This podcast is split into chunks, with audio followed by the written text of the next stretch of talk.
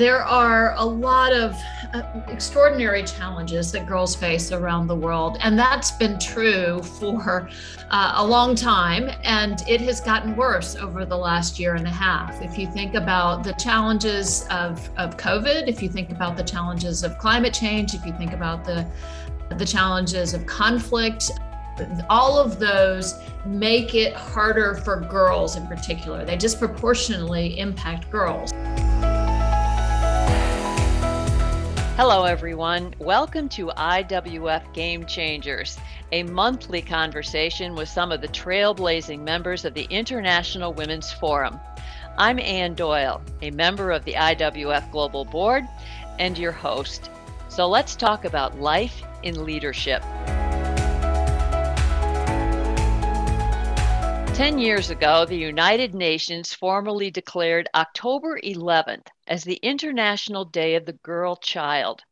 One day to mm-hmm. focus our attention on the urgent need to recognize the unique challenges girls everywhere face to living healthy and fulfilling lives. And our guest today, Michelle Nunn, is on the front lines of the urgency and the enormity of that challenge. Michelle is the president and CEO of CARE USA, one of the world's leading humanitarian organizations fighting global poverty and providing life saving assistance in emergencies. Last year alone, CARE worked in 100 countries, directly touching the lives of nearly 70 million people. She took the helm of CARE USA after decades of civic and public service including as the co founder of Hands On Atlanta, which eventually merged with Points of Light to create the world's largest organization dedicated to volunteer service. She's joining us today from her home in Atlanta, Georgia. Welcome, Michelle. Thanks so much. It's wonderful to be with you. Well, Michelle, the challenges that girls face throughout the world today, almost from their very first breaths, are so enormous. So before we get into the specifics, would you give us some context, let's say, of the trends related to girls' safety and their health today that I'm sure keep you up at night?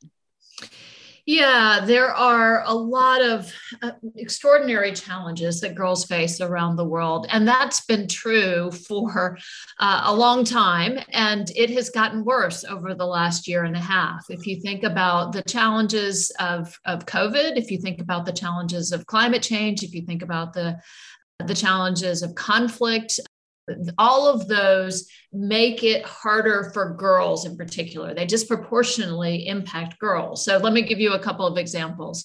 If you think about the the issues as it relates to climate as an example the malala fund just came out with a report that said that that 4 million girls have stopped going to school as a result of the displacement of climate and we know that wow. with COVID, as an example, that up to 20 million girls that that have have left school because of COVID, you know, boys and girls have had to um, stop their schooling. It's had faced enormous disruptions and challenges around the world, everywhere. But 20 million girls, a much higher percentage, are hmm. not expected to be able to return. So and and all of those things also make trends that are already very difficult if you look at the statistics around gender-based violence for instance. One in five girls yeah. subject to gender-based violence. Or child marriage is an example. 15 million girls each year that are married before the age of 18 all of those trends are made more more difficult because uh, they fall again disproportionately upon girls. So so we really do have to use this particular day and all of our days really to to ensure that we're fighting for the the futures of girls. Why do those big trends fall disproportionately in staggering numbers on girls? Well it's because women are already unequal. And so that is you know that's the challenge we see. We know that for instance you know there there's there are numbers and research that tell us that we're 100 years away at best from gender equality. And we've got to to expedite that obviously. But but again if you think about a family that is facing issues of for instance economic insecurity that's been made worse because of conflict or because of covid they all too often will in trying to secure the future of their of their girl child potentially have them married early before the age of 18 cutting them off from school putting them in danger of maternal mortality all of these things that that just get worse. So we have to we have to strike at the root which is around gender equality because that's why so many of the challenges fall so disproportionately upon girl the girl child you talk specifically about education and the 20 million girls um, that have left school, and, and you're saying a disproportionate number will, will never go back. Why is education maybe at the core of all of this work for education for girls and women? Yeah. Well, and it's really it's even worse than than the 20 million because you already have 130 million girls that are out of school. We have many more than that that have been out of school because of the disruption of COVID and then 20 million that won't go back that were in school. And so but we all know that education is at the heart of our capacity for societies to prosper and to grow, for people to be able to fulfill their human potential. There are amazing statistics that tell us that with every additional year of secondary um, education a girl receives, that she can increase her family and lifetime earnings by 10 to 15 percent. Um, we know that when a girl graduates from high school, that her children are uh, twice as likely to to make it to the age of five. So childhood mortality goes down when women and girls' education goes up. So these these trajectories all tell us what we know and what makes sense of course is that you know you can't have you can't reach economic prosperity if half of your population is not able to realize their full potential and their full capacity to contribute. So there have been studies that tell us that you could increase global GDP by 25% plus if women and girls had equal access to education and to contribution. You know, the the research the numbers that are staggering and we've been hearing this for so long and and i sit here and, and wonder why why and not only uh, does it seem do things not get better? I mean i have a sense and i'm wondering if you share it that we're we're slipping backwards I hate to be um, the voice of despair, but I do think we have to take these trend lines seriously. And we are actually going backwards in terms of issues of hunger, issues of poverty, issues of conflict. And and certainly obviously with the threat of climate. That being said, I think we can take heart in the fact that we know that when, for instance, girls have equal access to education, that we see enormous and transformational change in families and communities and nations. So we kind of know what the secret sauce is. We just need to make sure that we're actually working towards applying it.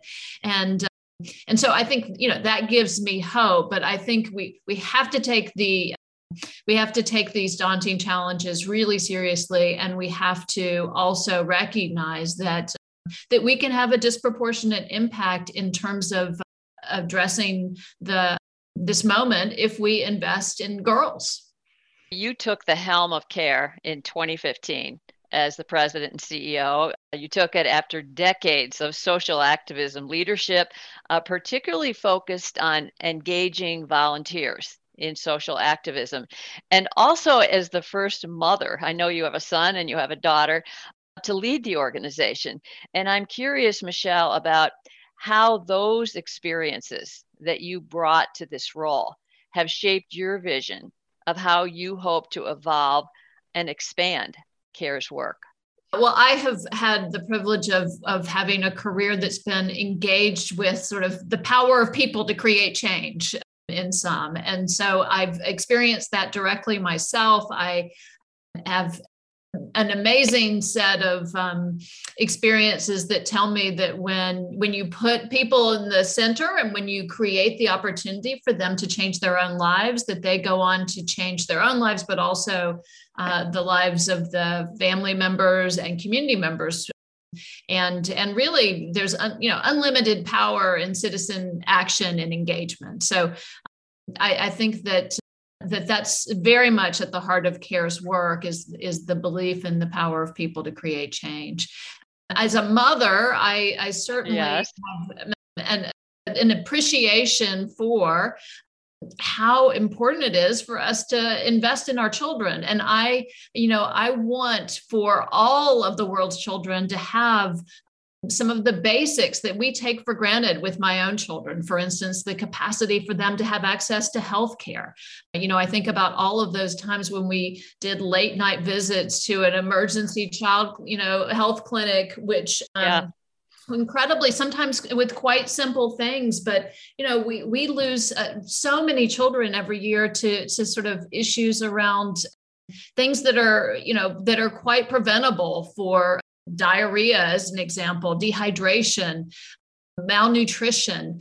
We lose uh, three million children each year in in terms of just the just the challenge of malnutrition. We know that we can address this, and so I think that that definitely ignites my my kind of commitment to the to this work and and sense of, of solidarity with mothers everywhere who are concerned about what they uh, can provide for their children and ensuring that their children have, have an opportunity to, again, realize their full potential.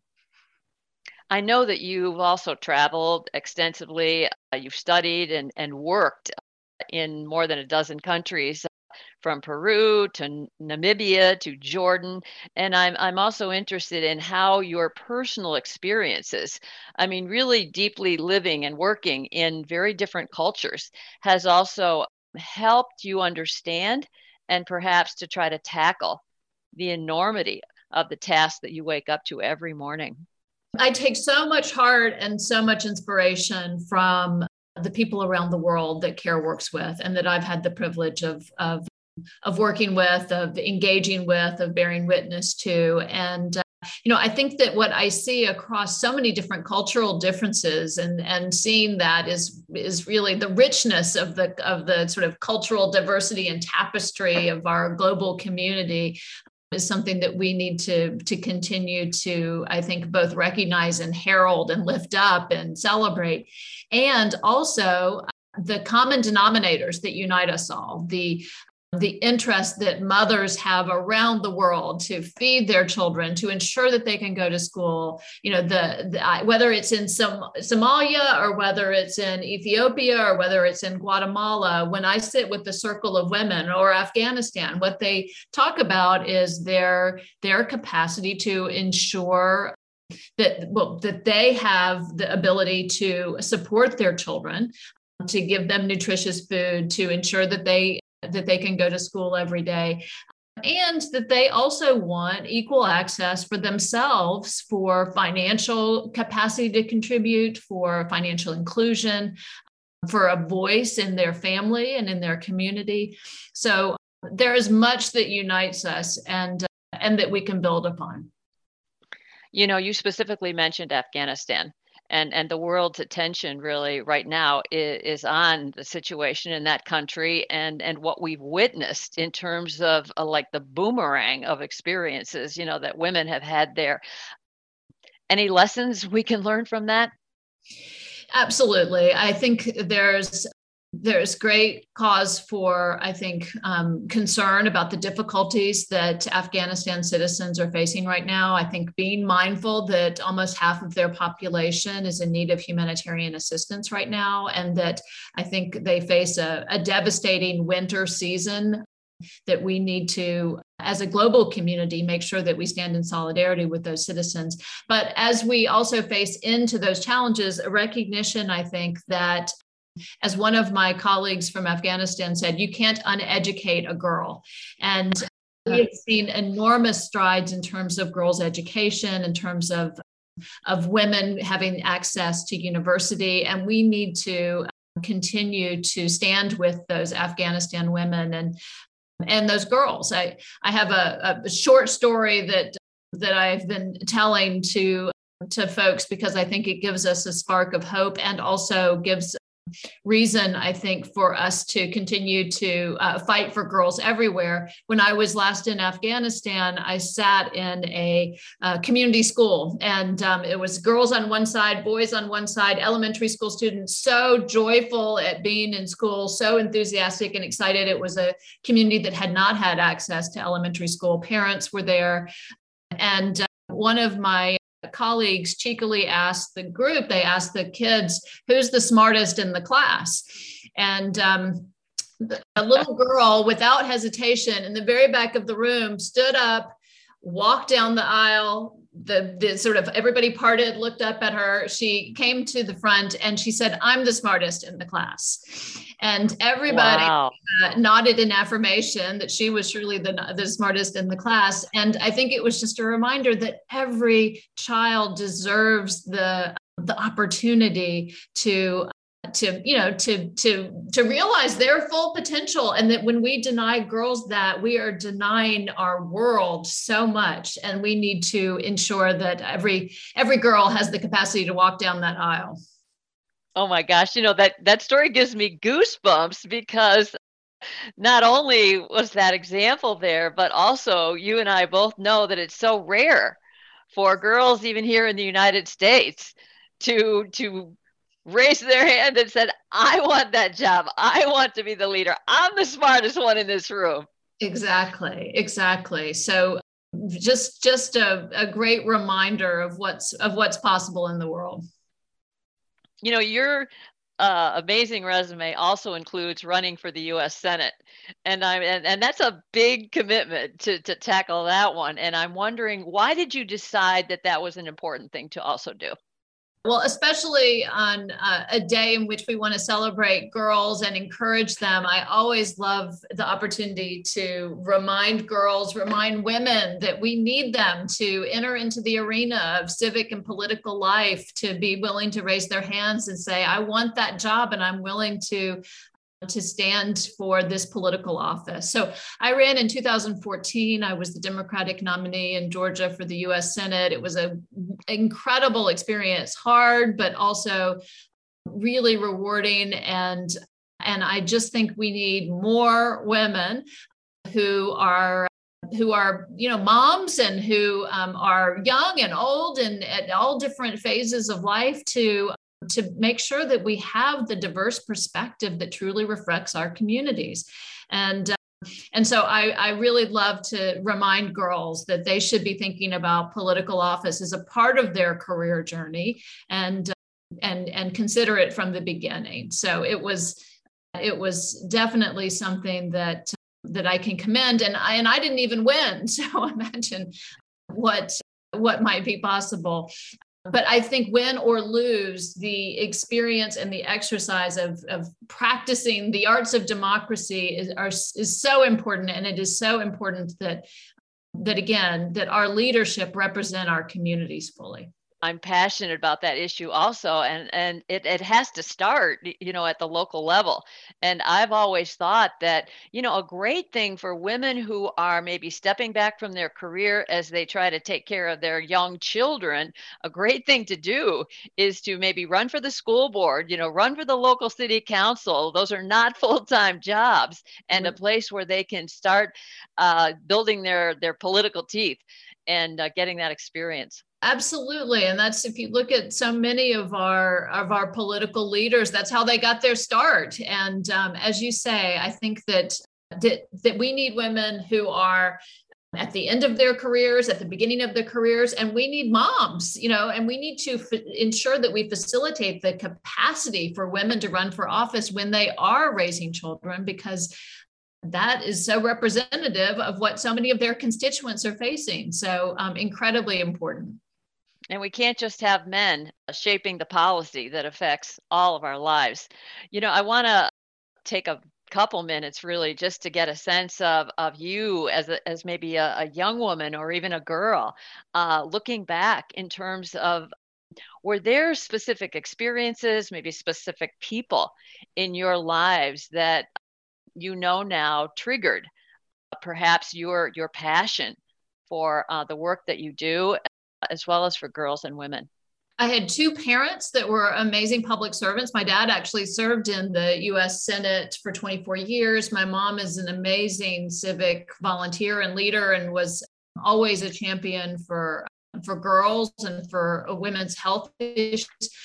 So uh, right at home I had amazing role models. I also as a as a girl started volunteering and I was a mentor and I was volunteered in a nursing home and I volunteered in a summer enrichment program for kids who were living in a, a place called Martha's Table in uh, DC. And uh, so I just, I fell in love with the, the, the, I think the rewards of, of service and being a part of a community through service. And uh, so I, I really encourage girls to to build their own sense of, of agency and capacity for contribution from the very beginning because there's nothing stopping you from making a difference right now when you're when you're when you're you know in high school or middle school or even elementary school being i've brought my kids to to you know to service projects. So starting young i think is a great way of of creating a lifelong pattern of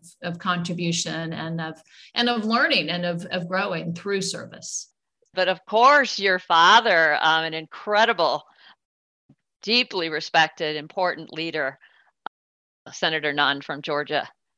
Yeah, no, I have a great role model in him. And I do, I think we have to be grateful for all those amazing dads out there, like my dad, who are champions for their for their girls and who help them believe in their dreams and to pursue them. Well, thank you for the important work that you do. How is care celebrating uh, the International Day of the Girl Child. Are you doing anything special to mark it? We are doing a variety of things that that are I think going to be really fun. Everything from we have two sisters, the Botez sisters, who uh, have a really a really popular Twitch chess show, and they've raised hundreds of thousands of dollars for care. So they're they're going to be talking about how we get girls connected to technology and how we have equal access for girls in terms of of, of technology. So everything from that to I'm handing over my social media to a, a girl that CARE works with around the world so that they can show us how social media is truly done, much more, much more uh, better equipped And we're really we're really going to use this opportunity. We're joining and adopting what unicef's theme to raise awareness around the gender digital divide and especially as it relates to education and to girls. So we have a real opportunity to shine a light on some important issues uh, for this year's international day of the girl. Well as we wrap up this opportunity to talk with you what is your message for iwf leaders and our listeners throughout the world about what each of us can do in addition to supporting organizations such as care financially. What can what can we do to help tackle this um, this mountain that we have to climb related to girls? I think there's so much that we can all do right close to home you know that can be being a mentor to a girl standing for girls education really um, being an advocate for some of the tra- transitions that we need in our own economy and policy making to ensure that we uh, truly do um, have gender equality in our own society here in the united states but also that we stand together globally in a I think in a in a real um, spirit of solidarity, so that we recognize that girls everywhere need to be uh, on our minds for this International uh, Day of the Girl, and that so many girls are are really uh, not given the opportunity. They're walking down the wrong aisle before 18. It's not the aisle of the education, uh, getting their diploma. It's the marriage aisle before the age of 15 or 18, and and we need to stand for their rights to to ensure their you know educational capacity for access and also their financial access as we as we move forward and that's everything from land to and inheritance rights to financial inclusion. Almost a billion women that don't have access to to commercial savings or to banking. So there's just a lot that each of us can do as um, as direct volunteers, as advocates for change, as um, fundraisers, and as investors in the future of girls. Your work is absolutely enormous. It's essential and it's urgent. So it was absolutely a pleasure to talk with you, Michelle Nunn, President and CEO of CARE USA.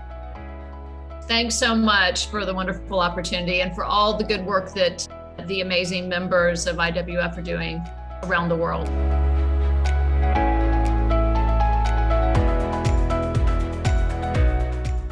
And thank you to our listeners for joining us for this episode of Game Changers, our monthly conversation with trailblazing members of the International Women's Forum, a preeminent organization of 7,000 diverse women leaders and game changers from 33 nations and six continents. We hope you'll join us again as we talk about life in leadership.